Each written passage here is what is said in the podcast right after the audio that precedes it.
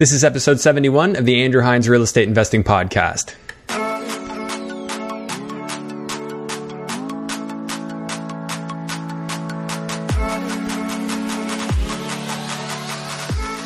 Welcome to episode 71 of the Andrew Hines Real Estate Investing Podcast. Today I have Gary Hibbert on the show, and Gary is one of these people that I just stumbled across. I happened to hear an episode that he was on of a different podcast, heard him talking, and I'm like, man, this guy is going to be fun to have on the podcast. Uh, he just has so much wisdom. He's been in the game for a real long time, and I picked up on it right away, but his mindset is just all the way there. Um, he really does have his uh, his head in the game. He uh, has systems that he has implemented in his life that allow him to stay focused, stay stay working towards his goals, and he's created an abundance of cash flow in his life uh, with his real estate portfolio. So right now he's sitting at 14 properties, and uh, it was previously higher, but he's looking at new types of investments that are more passive uh, because he's really established what it is that he wanted to establish and it is in line with his goals. A really fun part of this episode was that Gary and I just dug into our opinions about the current situation and what's happening, the shutdown, how it was handled, and what it means in the in the larger scale. On that note, because this episode was actually recorded a couple of weeks ago. As I'm recording this intro, it is June 19th. The episode was from June 2nd. I did just want to give a couple of updates we're now opening up. We're seeing bars and restaurants actually opening up for patio use as of today. And uh, to me, it, was a long time coming. It's no secret I'm opinionated, so I might as well just keep rolling with it. I, as you know, do not agree with this shutdown. I never did agree with the way the shutdown was handled. And uh, I just don't think that the government ever explained to us what the plan was, how it made logical sense, and how it was going to protect us.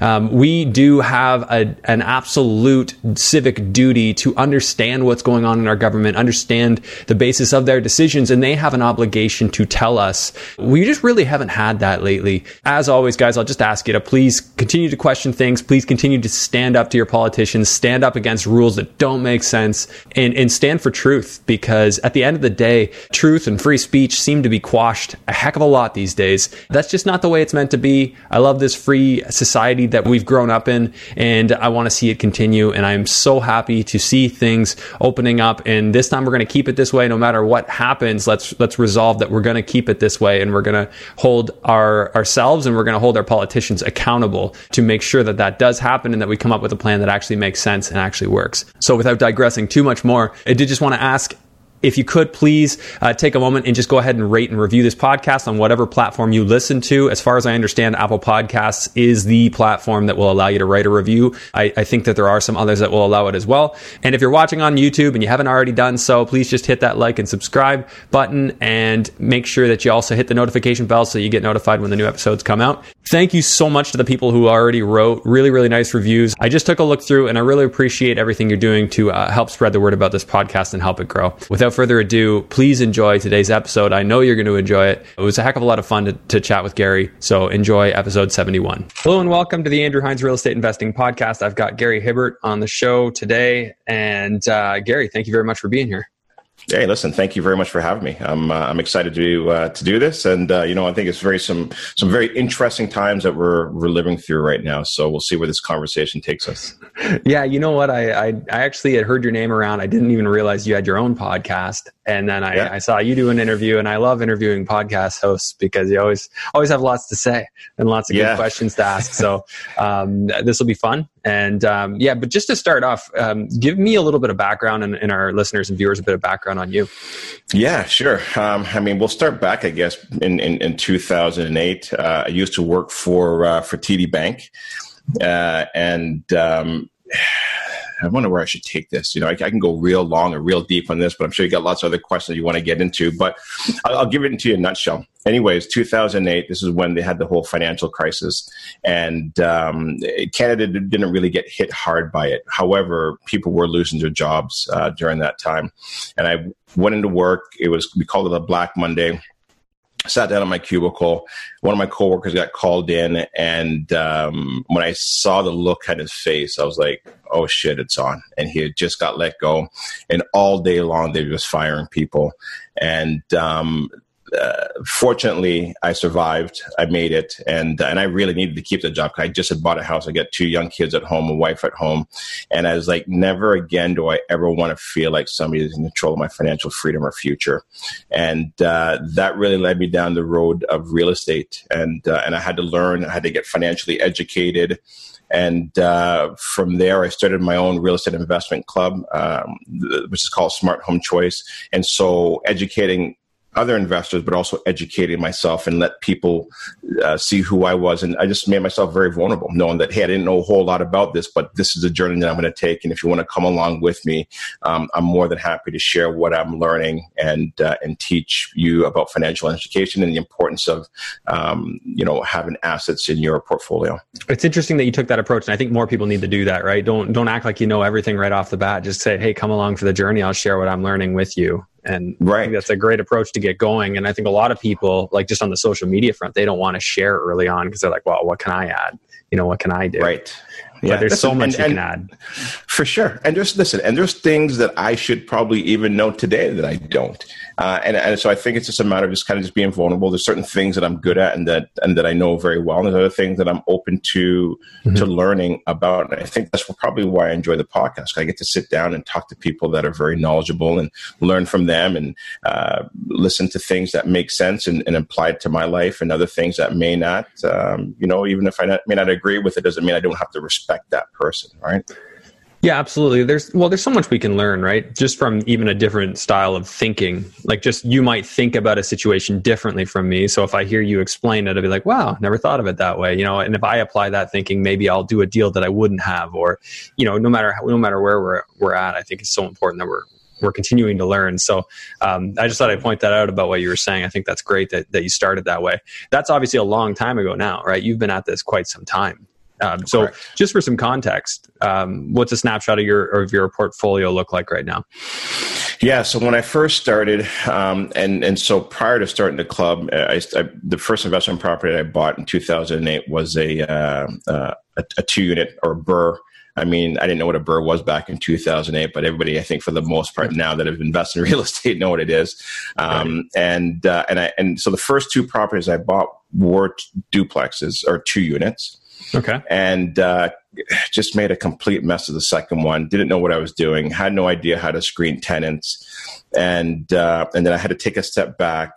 And probably one of the best things that I ever did was I joined a, a real estate investment club and uh, just learned about real estate investing from other people that were that were doing it as opposed to trying to learn from people at work. Because i initially i wanted to learn and get into it earlier and back in 2001 and uh, you know talking to a friend at work he was just like yeah don't do it. It's too it's too risky. You're to lose everything.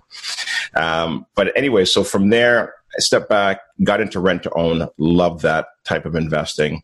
Um, once I got really good at it, um, I then revisited the two unit investing and uh, realized that, you know, it, that you know was a great way to build a portfolio as well too because um, you know if one tenant left i still had somebody else in there and uh, and I also have a mix of the single family homes, and that's kind of where I've stopped. And now I've kind of stepped back. Now I've kind of released a couple of my pro- properties, and now I'm going into um, private lending. So portfolio wise, at one point in time, I'd own maybe close to you know 30 properties. I'm down to maybe about 14, 15 now.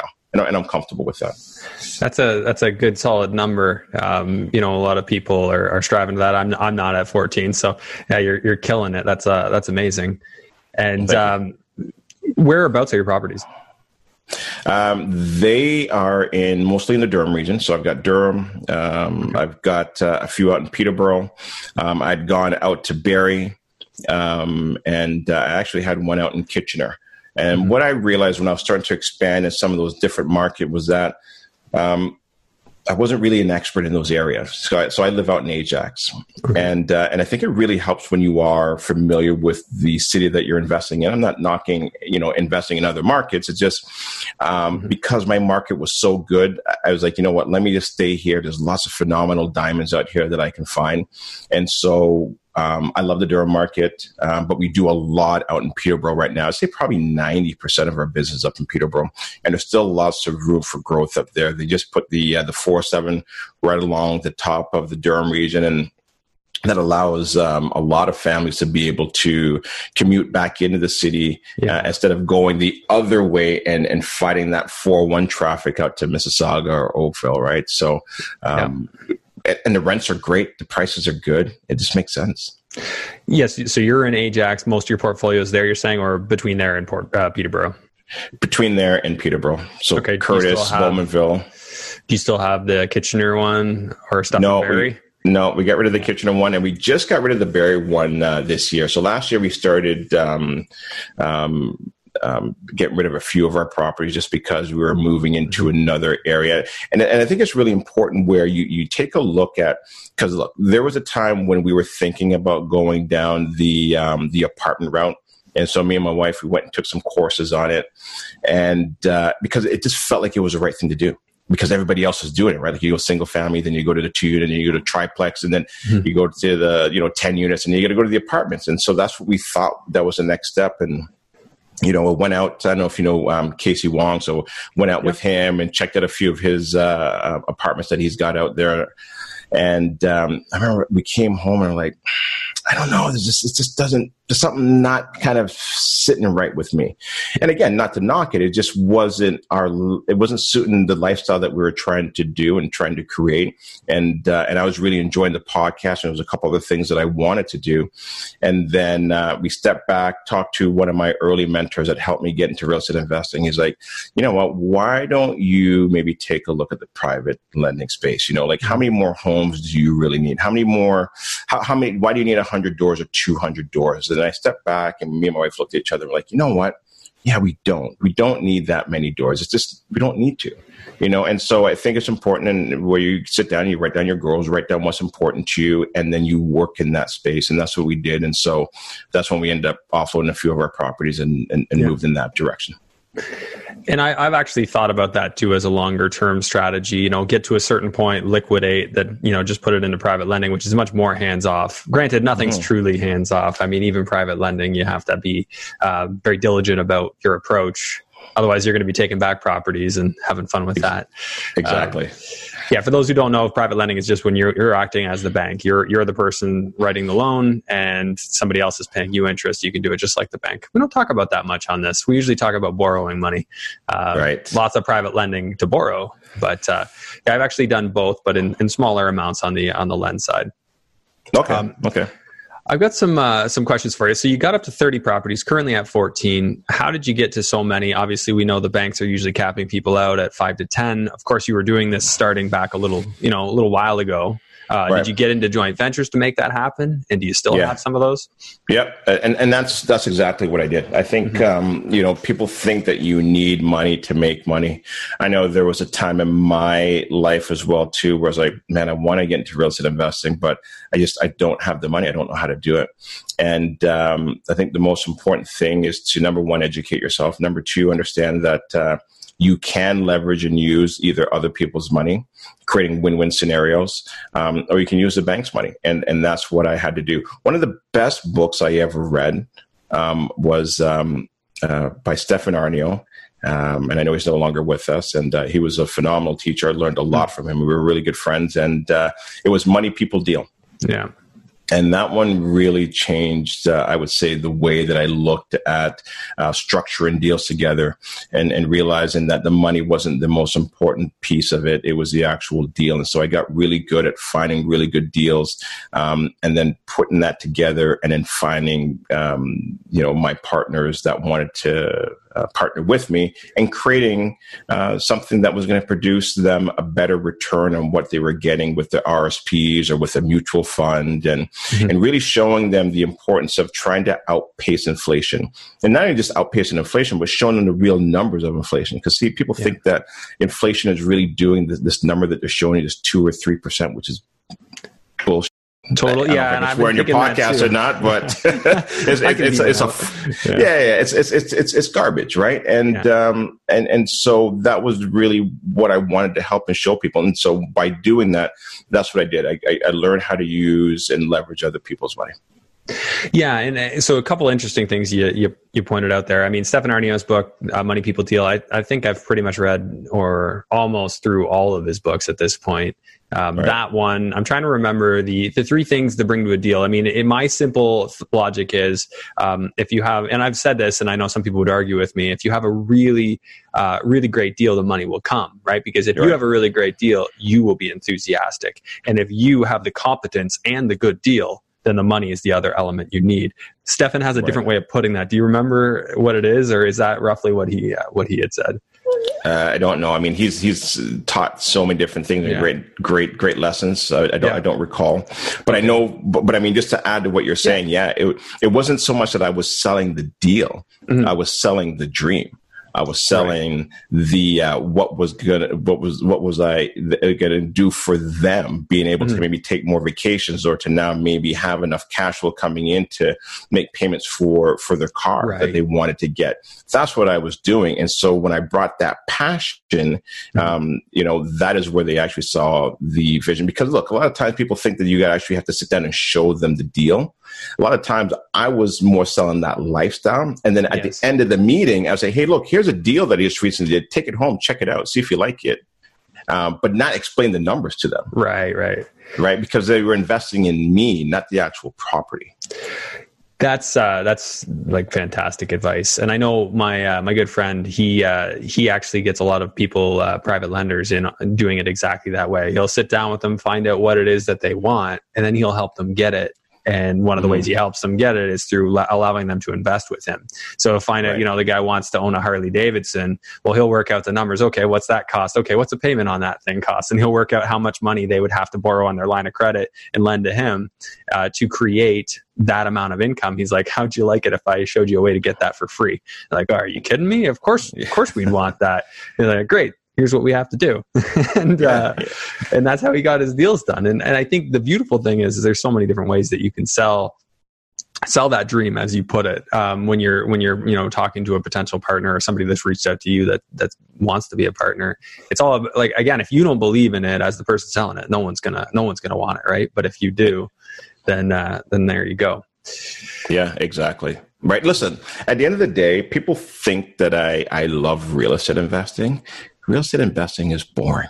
Like there's nothing exciting about it. It's bricks, it's mortar, it's it's a roof. Dry. Like there's nothing exciting about it. It's the lifestyle. That's hmm. why I'm doing it. It's what it allows me to be able to do to be able to take trips. Well, when we used to be able to take trips whenever I wanted to, you know, be able to get a cottage and and and take yeah. the summers off and, and enjoy it with my friends and family. That is what real estate investing does. It's outpacing inflation. Yeah. Okay. So we're going to come back to that inflation note. I'm going to, because yep. I know I've heard you had some thoughts on some things and I have some similar thoughts. So we're going to, we're to dig in. Yeah. Um, all right. Cool. Tell me about the, the lifestyle. What's a day in the life for you? A day in the life, um, mm-hmm. like from the time that I wake up, time that I wake up, um, geez, very first thing that I do is I roll out of bed. Okay. Yeah. And, uh, and I do about a two minute workout. So I'll do uh, some crunches I'll do some sit ups just to get the blood flowing. And, uh, and, and I find that really helps just to kind of get my mind awake. Then I'll, I'll pop into my office. This is usually around seven o'clock in the morning. And uh, before I even open up my emails or go through anything, as I sit down and I will go through my agenda and I'll take a look at my whiteboard. So I've got my whiteboard in my office, mm-hmm. and uh, my whiteboard is tied very closely to what I have to work on for the week because those are my goals for the year. I, I don't have my five year goals on there. I'll put that down, put it away because I think that's too lofty. But if you can work on just a one year goal and then put down the month of months, like when you want to achieve it, and then work on your agenda. So then now what I'm doing is I'm designing my day. I'm not concerned with any emails that come in because those are just tasks from other people. I'm not saying they're not important. However, it's not part of my design. And so I design my day. I figure out what my day is going to look like. Um, and then I will scan through the emails really quickly just in case there's anything urgent there, maybe a deal that I'm working on, whatever. And then I go downstairs, uh, I'll have a coffee, have a cup of tea, and either watch something educational for half hour, 40 minutes, or get maybe just kind of caught up in the news. Uh, then uh, I come back up and then I'll actually start working on the things that I actually have in my agenda for that day. I usually don't even touch any emails until around 10, 10 30 because I just don't want it to take away from the life and design and the dreams that I'm working towards. Mm-hmm. Yeah, right. big difference there is reacting versus being intentional, right? Even when you get emails, you you have to react to them, right? Whereas if you are starting your day off, I like that you're kind of creating it exactly um, rather than allowing other people to control your day. And I actually in my daily life that's what i aim to get rid of is when people have a dependence on dependency on me and responses from me and need answers from me i like to mm-hmm. eliminate that and create a system. Like if i have one of my employees tackle it no no no. You you take care of that. Right. Because i'd rather be intentional.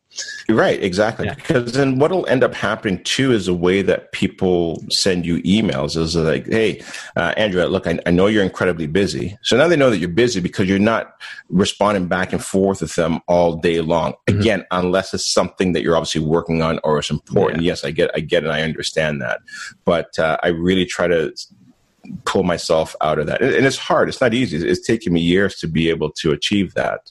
Um, right. Because uh, in the beginning, you know, you you want to take every single email that comes in, and every because that's part of your business as you're growing, right? But once you get to the point where you you don't have to be reactive, it, it's such a better place to be. Absolutely. Um, do you mind telling me a little bit about some struggles you've had along the way? Because you started off as a guy kind of sharing your journey, um, didn't know much, and now you obviously know a lot and you're very experienced. Um, mm-hmm. Talk to me about kind of some of the trials and tribulations that happened there. Was there anything significant that happened to you that like shaped shaped the way you are as an investor? Yeah, some of the struggles that I had. Oh, man, I hated public speaking. I still do. I hate public speaking. I hate. Uh, I love doing podcasts, but there are times that I do get nervous depending on the guests and the, the the people that I have on this show. And so I've had to build on that. I've had to work at that. And uh, and I think people think that sometimes that it's like, oh man, you make it look so easy, or, or you're just gifted at this. And I think what people have to understand is that I think people's true gifts are they don't rely on they don't lie on the surface they're actually embedded in you and you actually have to chisel and get it out and i think that's part of the enjoyment of the journey of digging deep finding your true passion and knowing that it doesn't come easy. See, people think just everything just comes easy, and I and I think that's false. Because then once it's not, then you're like, oh well, this is not my this is not my gift. And I think if your gift is so easy, well, then everybody would be able to just have this phenomenal life. And I think that's the journey, the, the, the enjoyment of the journey is finding that gift that's buried inside you. Interesting. I hadn't heard it put that way, but I like that quote. That's almost like something somebody should put on their Instagram wall. Uh, true gifts are embedded in us, and you have to chisel them out.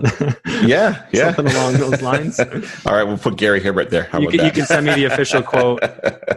yeah, we'll, uh, we'll use it for a teaser and so those were my struggles in the beginning you know being in that public spotlight um, you know people looking to me to for help and for guidance and you know not maybe always believing in myself and you know who am i to really help all these investors and you know am i doing the right thing? Is now the right time to invest? So i think it's just always questioning yourself are you doing the right thing? Are you leading people in the right direction th- th- I think those would be the okay. biggest you know struggles I've had. So that's that's the big thing that kind of weighs on you is is is your impact on others at this point. It it, it was. Now okay. I'm more comfortable with it. Now I'm I I I'm just more of a beacon because before it was more like I'm going to help everybody, and you realize that well you can't. And so now I'm just more comfortable being a beacon, and whoever wants to come along on that journey with me or to learn from me, then I'm more than happy to help them. And how do you do that? Or is it uh, people that are JV partners with you, or is it people that you coach, or how, how do you? Yeah, it would be more along. Um, I think the, through the podcast is number one, and through the education there, mm-hmm. um, helping them get into real estate investing. I don't really do a whole lot of JVs anymore, um, but I will help them and pair them up with uh, our, our, other club mm-hmm. members that we have, if, if that's what they're looking for. Um, and uh, webinars and uh, whatever type of investment that they want to get into. We, we really, what I've done is just created like an education company. Right. Okay. Do you have a Do you have a name for your, your like, smart home it, choice? Oh yeah. so, so still, yeah. Still so smart, home, home choice. choice. Okay. Yeah. So so yeah. essentially, it's just like a one stop shop. It's everything that you okay. need from the accountants, from the lawyers to, um, okay. you know, the real estate agents. Uh, it, it's it's all everything that you needed. We have it. Okay. And uh, when did you start the podcast? The podcast, I started that back and I think it was around maybe 2015, 2016, somewhere around there. Okay. And what made you and do I was, that? um, what made me do that was it it gave me an opportunity to be able to ask people that I looked up to and admired uh, really tough questions and learn from them. Mm-hmm. And it mm-hmm. also so it was a win win. It was I was learning, and I was also giving them a platform to talk about you know what they can offer to other people or their business or whatever it may be. Right that's actually a similar reason why I started this one. It was, you know, two, two, two uh, fold, right? You know, you get the, the information out to people, but it gives me a chance to sit down for an hour with somebody that, you know, sometimes they might not actually take that hour otherwise. So it's really, uh, it's really cool to get that opportunity.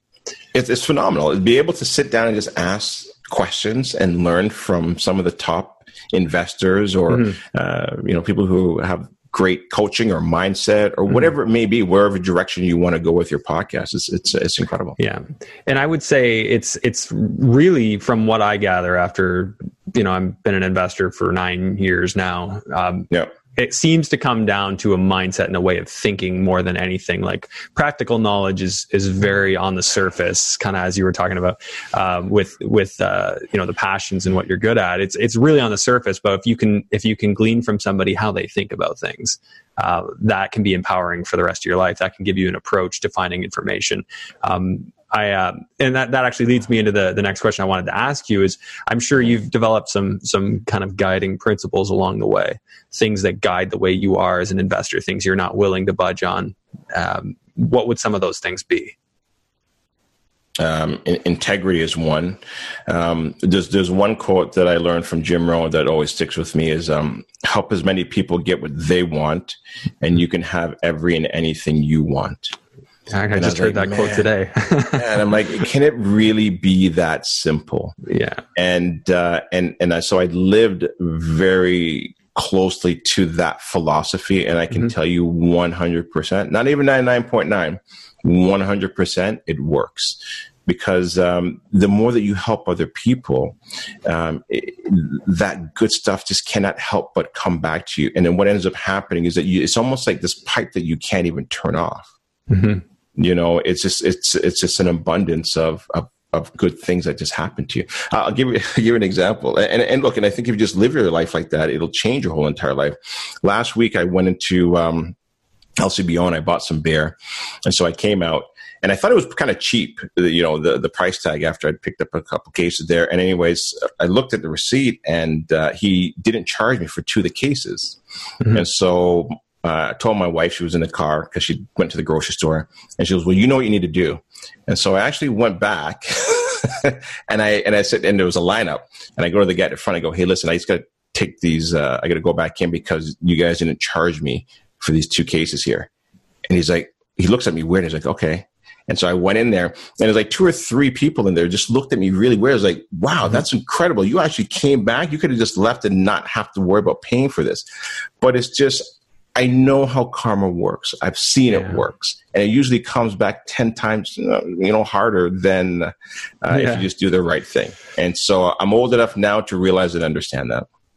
Yeah, I'd I'd say I learned that one too. Yeah, when I was younger, I never thought like that, but as you know, as I got older, I very much can resonate with with that approach. Yeah. Um, any other sort of like guiding principles, real estate specific, like more thinking some of your specific technical approaches and uh-huh. like I'm a cash flow guy, like I, have got to have it and I, I could go down that that road. But um, yep. you know, there, are there some things that you've got to have in a deal? Like what makes a deal nice to you that you want to do? Yeah, it's uh, for me. It's it's cash flow. I think that's mm-hmm. always been the guiding principle if you look, want to look at it from a technical standpoint. And uh, and one of the things that I learned early on is that um, you know if you take a look at a cake, the cake itself is the cash flow, and the icing on top is the appreciation, and that's mm-hmm. the sweet stuff. And so then now, if you live by that technical principle, well, then you never buy anything based on appreciation. And so I don't really care about appreciation. I will take it when I can, but I do it for the cash flow. Mm-hmm. Uh, and and so that's one of the things that I'll, I will I, I won't bend on for any of my investors unless they're comfortable mm-hmm. buying a property that doesn't cash flow. But for any of our classes that we teach, is always cash flow based. And so that's one of the reasons why when we were invested in Durham, we then, when homes started going up like $10,000 a week, I don't know if you remember that back in early 2017, the market just went crazy. We literally took our whole entire business and moved to Peterborough. And then before we we made any of our investors buy any properties out there. We bought a property out there first.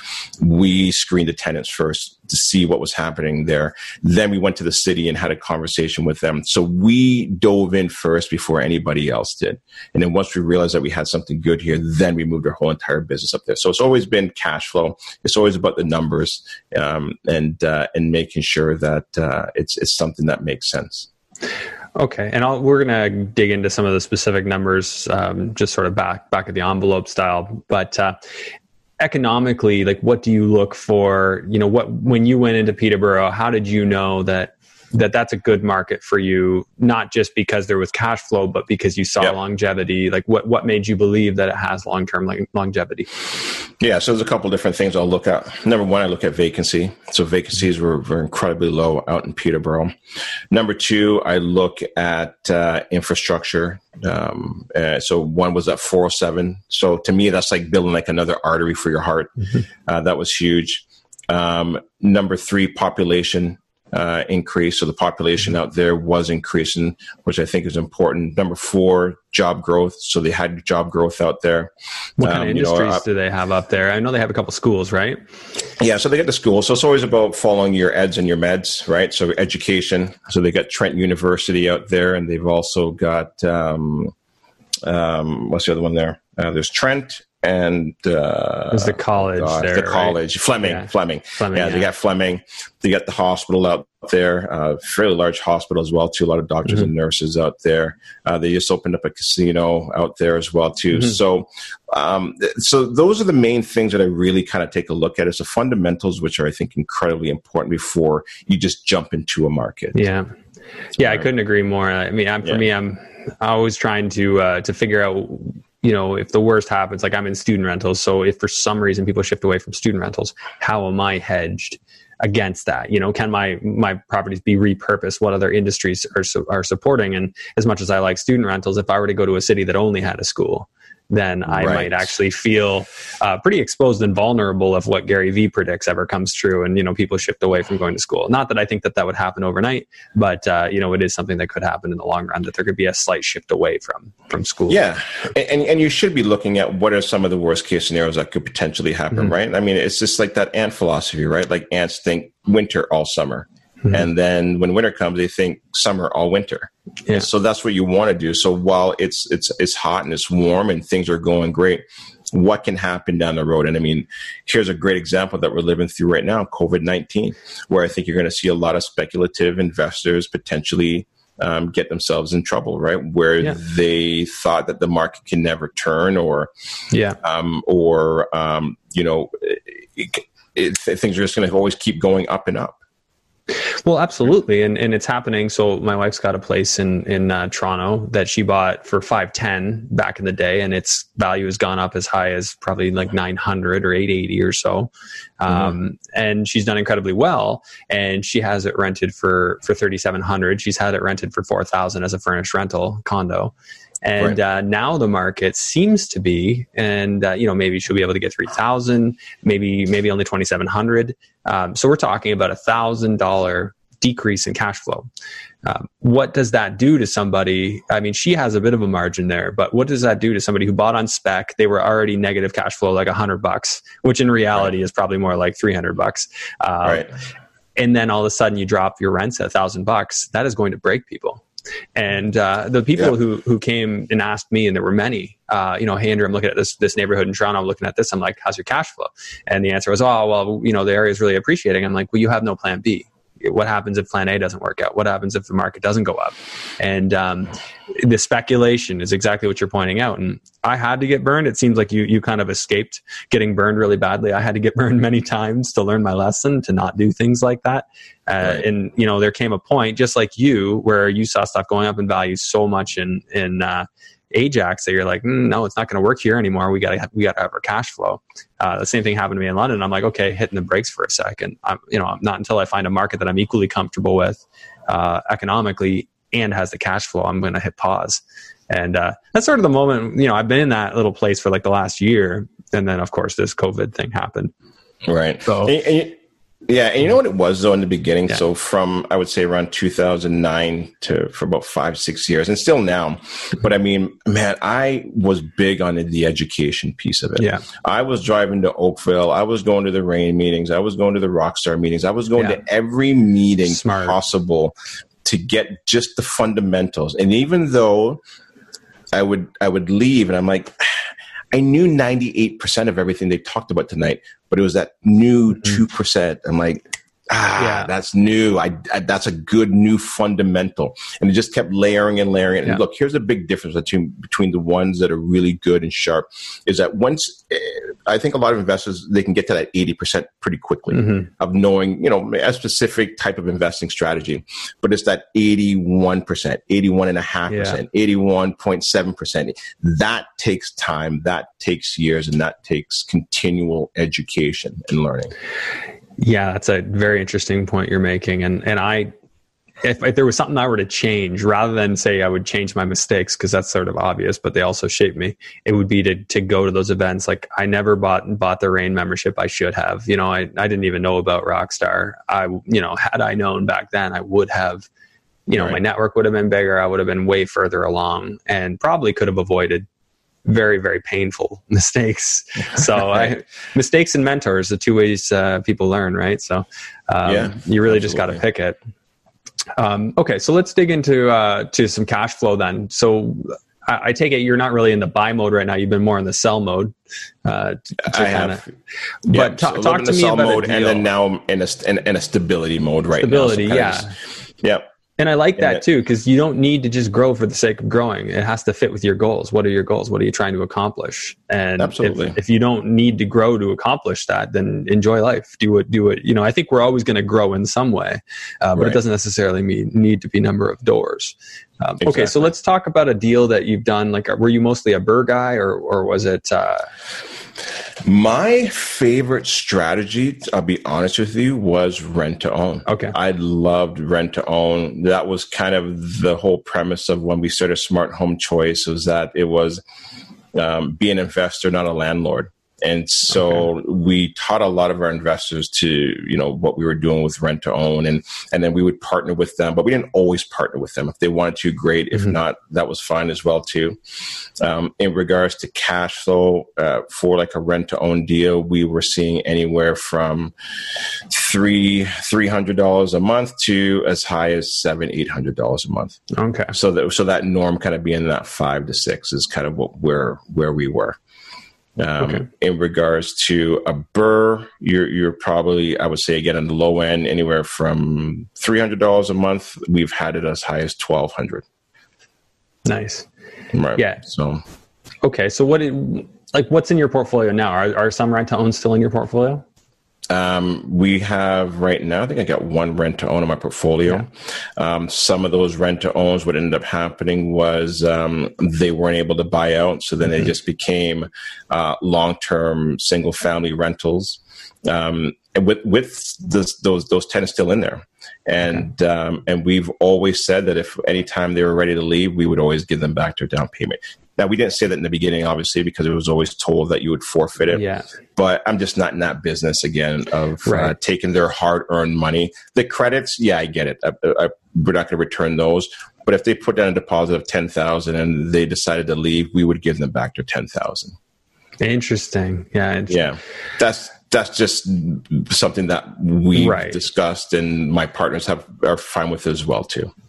Well, it's certainly an, a nice thing to do uh, at the end of the day, you want them to be successful. And I've had a couple of people talk about rent to own on here, and it's not a good feeling when at the end of the day they can't buy. And I've, I've seen it, and it's some very angry, uh, you know, angry words exchanged, and and you know, people aren't going to be happy when when that happens. So yeah, certainly, if you're giving them the money back to to go away, I'm sure that that uh, that helps that that parting ways a little bit.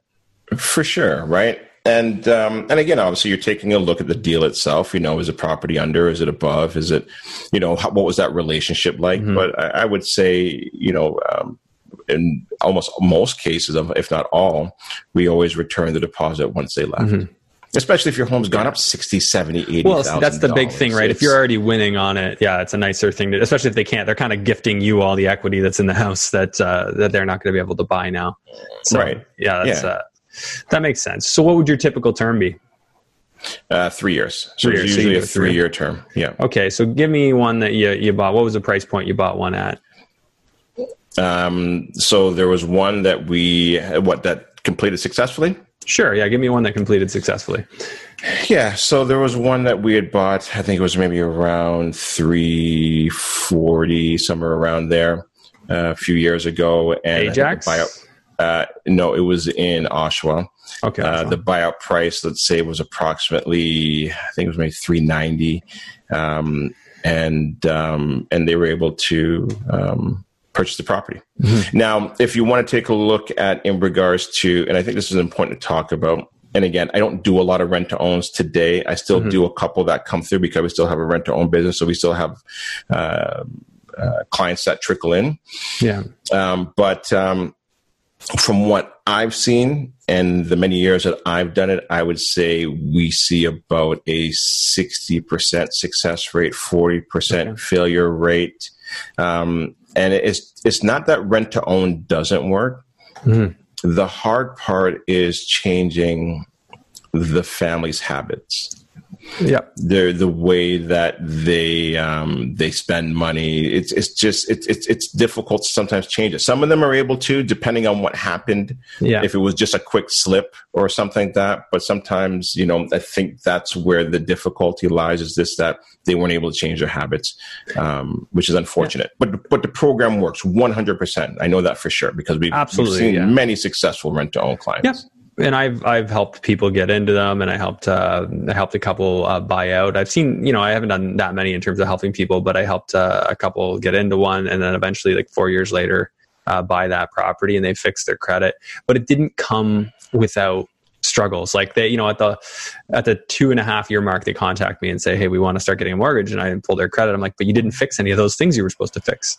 Right. so now they, okay, well, we got to get this collections account paid. We got to do this, this, and this, and it doesn't come until until they realize, "Oh crap, I'm about to lose my deposit if I don't do something here." Um, right. Then uh, then they actually change. So um, I think a lot of people, the, the challenge with rent to own that I've seen and, and why I've, I've, stressed this, I really do think that they need to have some sort of credit mentoring built into the program. Like you're, you're going to have to do this because we want you to succeed. Um, and uh, if, if you know because they won't they won't change right it, will take until the you know in the final hour that uh, that they'll actually finally say oh okay now we need to do something and then sometimes the advice back is well you know you need two years to recover after you fix this so you right. fix it and then wait two years. You don't have that time anymore. Okay, well, now where are you? So right. it's, it's a tricky thing, but yeah, it's so um, interesting to, to, hear your perspective. I think 60% success rate actually sounds um, still pretty solid. Uh, yeah. That it's hard to change people's uh, patterns and habits. Yeah, and uh, and one of the things I think that helped us kind of get to I think maybe that number that a number maybe it, it'd be nice to see what the industry standard or percentages is, is probably is maybe a little bit lower than that it might be more 50 50 um, but my wife was a mortgage agent and mm-hmm. uh, so we we actually what we did was we said hey look we will help you restore your credit for free and we'll do yearly checkups with yeah. you and the reason why she was willing to do that was because then she would also help and, and write the mortgage at the end as well yeah. too so there was a bit of a, you know an incentive as well yeah, that's that's what I, I, would do with clients too. Yeah, so I, on the yeah. mortgage side, I'd say, well, you know, this you're not going to be able to get a mortgage, but you know, there are investors that will do a rent to own for you, and then on the back end, I'd be able to uh, to help them out of it too. So, um, yeah, what, exactly. on that one that you bought for 340, um, what did you end up um, making on cash flow per month? On that one it was around 650 somewhere around there and then the roi when yeah. we were done we were probably sitting in and around 34 35% Okay, I'm just going to break down those numbers as my back of the envelope sort of calculation. So if your cash flow is about 23,400 over the course of 3 years, now a portion yep. of that would have been a credit to them. Like how much Correct. credit were they ac- accumulating? Uh, $200 a month. So they so 200 times 36 months. So they were getting a, a 37,000. So you you were uh, upside on the sale. Uh, you had 39,000 sale less the 34,000. So you had a $50,000 upside on the sale and then upside on cash. Uh, you had um, so 23,400 less the $7,200 credit you had to give them. And um, I'm trying to think, would you have had, you also would have had mortgage pay down. We'll get into your mortgage. Yeah. So you would have done an 80% mortgage on that, right? Correct. Yeah. So the uh, mortgage at 80% would have been times 0.8, so about 272. And a pay down of say 3% on that mortgage on a yearly basis. So times 0.03 times 3 uh, would have been about $24,000 in pay down so the total return on there, well, actually, you would have had some legal fees. So what, what do you figure your legals and transactional fees on that deal were? Uh, legal fees. Uh, well, you only have legal fees on the on the front, right? I know you have the back small as well too. Yeah, you got the back as well too. So legal fees, I don't know. You're probably maybe looking at around call it twenty five hundred bucks front and back. Twenty five hundred, yeah, nothing even that significant. So these are this you're about to see. Well, people listening and watching are about to see why this is so significant. So fifty thousand dollar upside on the sale value, less yep. or sorry, plus the upside on the cash flow sixteen thousand two hundred, and then plus the pay down on the mortgage twenty four thousand or so. These numbers could be off a bit, um, but it, you know, just ballpark minus yep. the twenty five hundred dollars in. Uh, in uh, legals. So about eighty-eight thousand dollar return, give or take. I'm sure I'm yeah. off a bit. Yeah, uh, somewhere around there. And then, so if we figure the down payment, so if you were a two two hundred seventy-two thousand dollar mortgage, your down payment on that deal would have been um, sixty-eight thousand. So the return on investment over the course of three years is one hundred and twenty-nine percent that's uh that's not too bad. Well, if we we can divide that by three if we want to get that into yeah divided by three. Yeah what's that get it down to? So that's uh that's 43% but that's not adjusting for compounding. So if you you know bring it down it'd be into the 30s as a compound interest equivalent. Right. And then uh, now if you do it with a joint venture obviously you're splitting that again but but you have zero investment. but if you don't put anything in then you're infinity yeah your infinity return. I, I like the infinity return deals and and, and depending on your goals right? Everyone has different goals. Like some people right. want to grow fast you're going to have to get the zero down deals. You're going to have to find a way to be zero in because otherwise you can't grow. Um, right. If you don't mind growing slow, I've had other people on this podcast where they was just slow and steady. Things went up, they refinanced them, they bought more, and it just kind of compounds as the market goes up.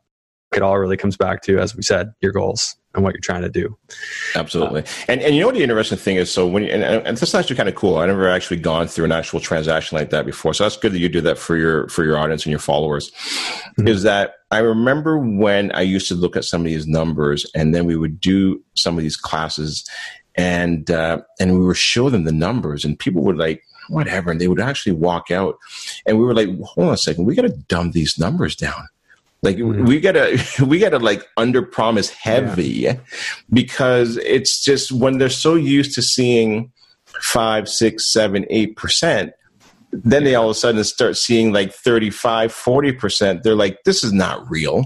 Right. Yeah. You know? And, and, and then afterwards, when they take a look at it, like, hey, Gary, you said we were only going to get like 20% well, yeah, would you have believed it if I told you 35, 40%? this is more for newbie investors. Yeah. Obviously, yeah, once absolutely. you've been in it for a while, you get to see and you understand, okay, hold on a second, these numbers are way higher.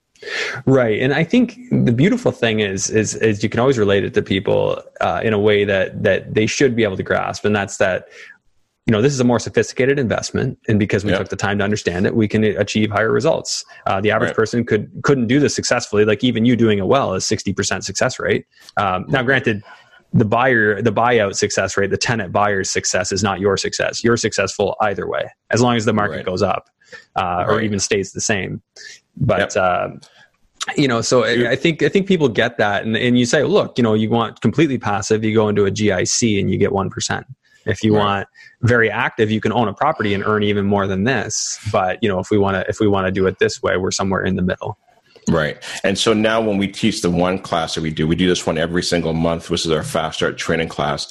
And what we do is we actually go through all the numbers, what we do a BRRRR. And uh, and obviously we really kind of, you know, break down the numbers. And we, we do is we actually make them go through it.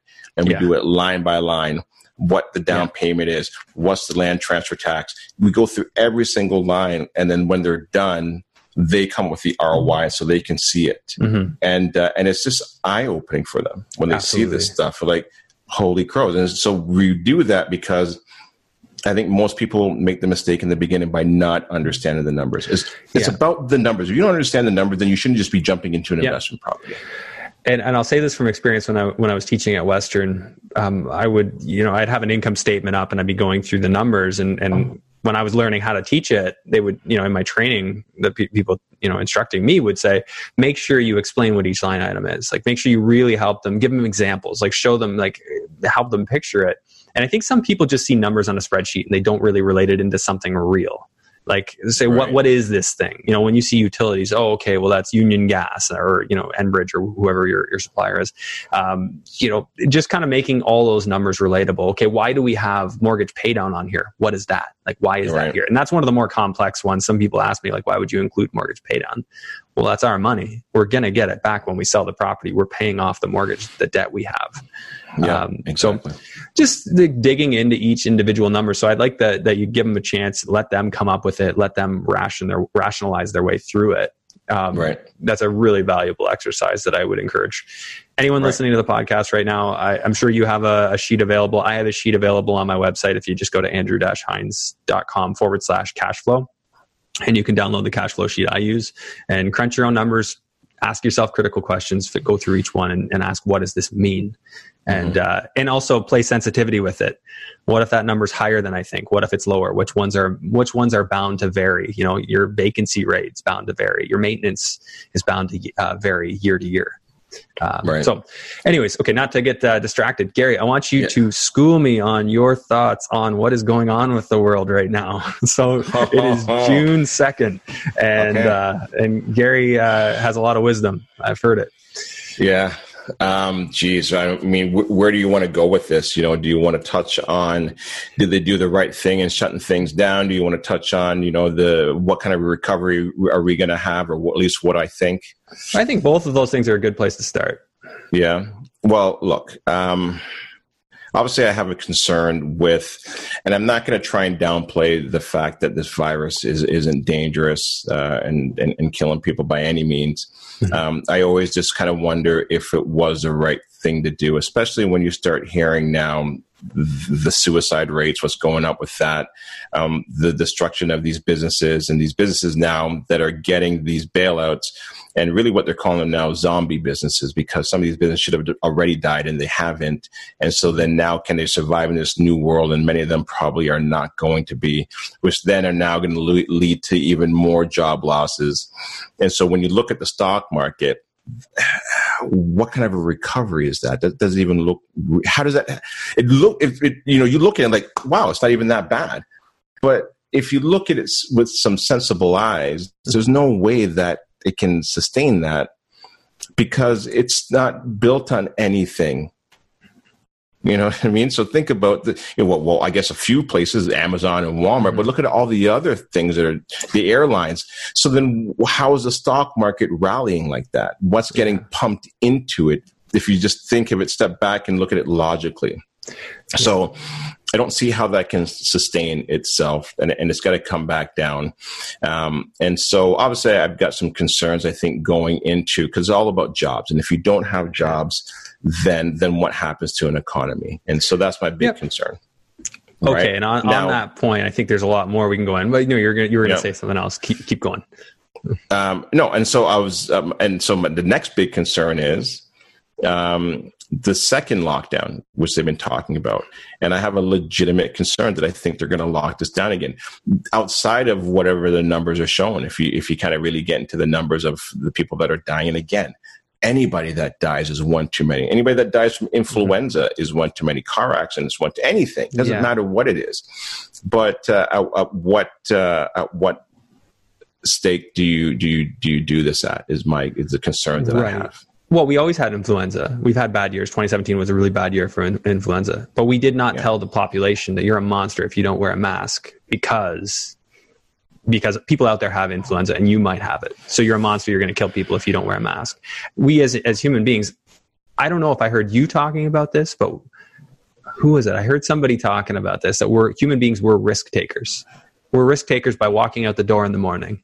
We're risk mm-hmm. takers by getting into our car, by getting on a train, by getting on a plane. Anything we do, there is an inherent risk. And at some level, we analyze that risk and decided life is worth living. I'm willing to take the risk because I want to live. I want to I want right. to live and, and, enjoy life. And and I think that people do need to step back and and look at the situation and say, do I want the new normal, the normal I'm willing to admit to be that you know is is is a thing to be people walking around with face masks on and I, I don't exactly. get to see somebody smile. I don't get to shake somebody's hand. I'm not having that. I don't agree to that normal. Neither do I. Yeah. Neither do I. There's a really good podcast that I listened to about four years ago. Um, I don't know if you heard of Rich Roll, the Rich Roll podcast. I do. I do know of Rich Roll. Yeah. Yeah, and uh, man, I can't remember the doctor's name. I should I should look it up. But anyways, uh, what she was talking about was called um, "Live Dirty, Eat Clean." And and and I'm going to continue. And after I heard that podcast, I thought it was brilliant, and I'm going to continue mm-hmm. to live like that. And so, essentially, what she's saying is get the viruses into your body. Mm-hmm. We are 70, 80 percent virus, fungus, and bacteria. The other 20 percent or 25 percent is human cells. So yeah. we are a virus already. And so, if you look at kids, there's a main reason why these most kids have not been impacted by this because they're always putting their hands in their mouth. Yeah. They're getting the viruses and the bacteria in their mouth. Think of this. Think of have you been to uh, Dominican Republic? I haven't. No. Okay, so if you go to Dominican Republic, you cannot drink the water there. Okay, the reason why because you come back and you will be on the toilet for the next three months. You're, it's going to be yeah. a, a, disaster for you, yeah. and it's because of the bacteria that they have in their water. However, they can drink it no problems yeah. because they're they've built up an immunity to it mm-hmm. and so am i anti-vaccination no i think there are certain things that i think that you know they've created a cure for like polio and uh, some other a few other things that yes i i think you should take those things however for the common flu I think you have to allow your own immune system to build up its own mm-hmm. defenses and fight it. And so you know, they, they've talked about like the tonsils. The tonsils is your first line of defense. That's like your door. And I don't know if you remember back in the eighties, used to rip people, the, people's tonsils out. Yeah, that used it's like ripping. It's like mm-hmm. yeah, it's like ripping your front door out. And so what they're saying now is that when you get that vaccination, that's like a um, a burglar just getting injected right into your living room. Oh, and yeah. so now your defense systems have to fight differently you know and so and again look i'm not a doctor so mm-hmm. fact check all this whoever's yeah. listening to this stuff right i want to make sure you do that however i think where they failed was they didn't do a good job in protecting the elderly I, yeah. I think they should have really locked down those old age homes and and so hopefully this opens up conversations on um, one, not paying those um, those workers enough money. Two, having them work from two, three, four different locations, and and and you know, inadvertently, unfortunately, they were you know spreading that to those elderly people. Which, yeah, which was sad. They should have locked them mm-hmm. down and you know, uh, you know, a lot of the fear, a lot of our fear comes from you know our consumption of American news. And you look at uh, states like New York State, Andrew Cuomo, the governor of New York State, uh, forced yeah. retirement homes to take COVID infected uh, residents back. Uh, he actually mandated that they had to, and they could not refuse and uh, and then he wanted to uh, later on give them indemnity if if they ever got a lawsuit from it. But people died in large number because of that. Uh, there were there were some bad decisions made in all of this. Like you know, some of them uh, you could say, well, it's hard to know what was right. I think that that one we can we can agree was uh, was not a good good choice. But uh, hindsight sure. is twenty twenty. Hindsight is always going to be twenty twenty. But I think, look, when it was coming and the way was mm-hmm. coming this way, I think we knew that it was impacting older people. Mm-hmm. I think we knew that. And I think we also knew that it was impacting people that had compromised immune systems. Yeah. You know, and so I think I saw some the other day. I can't remember the exact quote of it, but anyways, delayed death doesn't mean that you escape death. Yeah. Right. It's and true. like a lot of these these these cases were, you know, they were maybe just it, this was more of a catalyst than it was a cause. I would say right. that's probably in large scale uh, true. Right. Um, yeah. Okay, and look, sorry. and, and, and I get it. it. no, no, no. And, and look, and, and I get it. Look, it, yeah. it's, it's, a tough conversation to have, and and I don't mm-hmm. want to come across being insensitive. I don't yeah. want anybody to die. However, again, my big concern is yeah. uh, are these companies that could be impacted. Now, on the other side of this as well, too. Um, and I'm not even saying this because my business has been impacted. My business has been impacted significantly. However, I can sustain this. I'm I'm I'm, I'm mm-hmm. okay. Uh, most people don't have three month savings or four month savings. Most people aren't going to be able to recover from this. However, I do think that anytime there are times of um, turmoil and, and, and the issues that we're going through today, that innovation comes out of this. Mm-hmm. And so I think the sooner that people can understand that the inform or the industrial age is going is slowly dying and that we're moving into the information age, I think it's going to be a lot easier for people to move forward. And so I think it's about pivoting, shifting, and uh, and and just adapting to change and not fighting it. Uh, what's happening is you're seeing a shrinkage from ten years to one year. All this was going to happen anyways. It's just over a shorter period of time right. now. Inter- well, I mean, and things might shift back the other way. I know, uh, obviously, America is going to go far more away from Chinese manufacturing. Maybe some stuff comes back uh, onto our shores. Maybe we do, to a certain degree, come back. But I know what you're saying. Like there was a movement to work from home that was already starting, and right. this accelerated it. So, so to a certain degree, I, I, think that that is definitely just accelerating what what was inevitable uh, for, sure. And, and, and I guess to clarify the industrial age, what I mean is that more commercial space. I think you're going to see mm-hmm. more companies that maybe downtown Toronto, King and Bay, that have two floors, paying quarter million dollars a year. Do they need to go fully back? Probably not. Yeah. They can probably downsize a bit. And I think you're going to start seeing that. Yeah. And what might potentially, and who knows, maybe open that up now to maybe some of the housing crisis that we've had. Maybe sure. you turn some of those commercial spaces into affordable homes. Because I think what you're going to see as well, too, is an exodus and again, I don't know. I'm not Nostradamus by any means, but I think you might see an exodus from people that are living downtown Toronto to wanting now more rural properties, wanting yeah. more land, wanting a backyard where they mm-hmm. can actually go out as opposed to being on the 40th floor and you can only have two people in an elevator. Yeah. Good luck getting downstairs. Oh yeah, yeah. I never, I never really understood it. I mean, Toronto is fun. Don't get me wrong. I, I mm-hmm. like, I love hanging out down there, but, but it's, uh, it's tiny spaces. I do like, I do like having a backyard. For sure. And and so, and I remember there was a time just before we bought our cottage, me and my wife, we were looking at condos downtown. And we went down there. We're like, you know what? Why don't we just, if we ever need to come down here, we'll just rent a hotel for the night you know, or, or, or do an Airbnb. Let somebody else deal with it. Yeah. Why, why do we need to buy a space down there for a whole year and try and figure out this whole? It was just, for us again, not knocking it. It just wasn't for us. Yeah. Right. So. Okay. So, so transition to one more thing that I think was important. Yep. Um, you talked about inflation and how you thought two, uh, two to three percent is absolute garbage. And just before we yep. dig into this, uh, inflation is the things that we buy going up in values, uh, going up in, in cost, not value. Yep. Um, so, so they would be, you know, if we're buying basket of grocery goods, uh, various different things that we might buy. Um, we have a consumer price index that measures these things. However, the consumer price index does not fairly include all goods, and it is manipulatable mm-hmm. by our government. Uh, they say two to three percent, but I don't believe it either. Tell me what your thoughts are. Yeah, it's nowhere near that.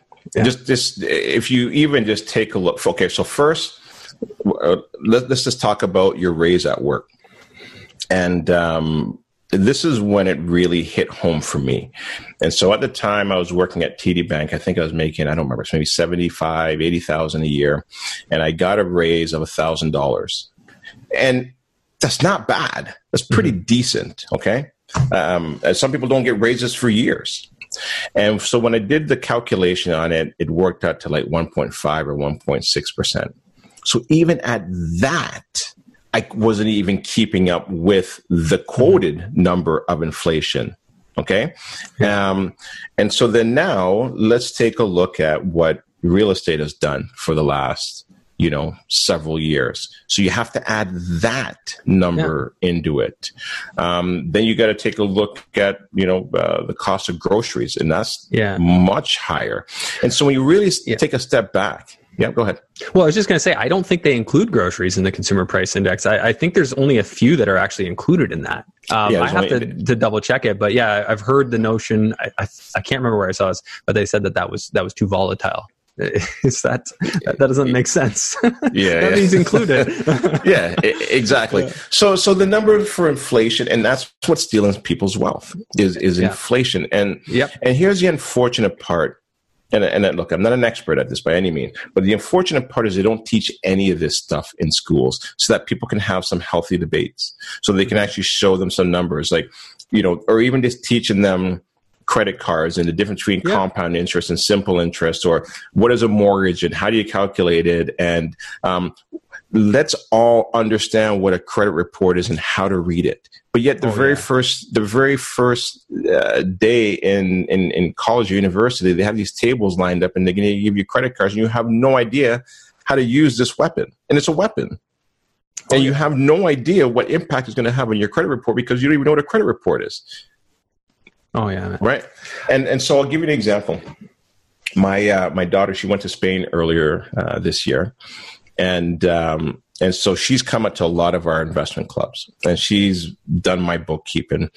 And when her friends come over, we sit down and we do whiteboards and we go through inflation and what to do with a dollar, um, and all that. So you know, she she understands how it all works and how real is you know obviously learning it and uh, much more knowledgeable than i would say i was at her age and um, so she was taking a year off uh, from going to college because she wanted to go to spain and do au pair which is essentially a family takes her in mm-hmm. and um, you know teach them english and they'll teach her spanish and so prior to going over there she wanted to get a credit card and so she went in and they denied her and I so I know the branch manager incredibly well. So I'm like, what do you mean he denied you? So I went in there and I go, what comes you to get the credit card? And he goes, well, um, you know, she's not going to college.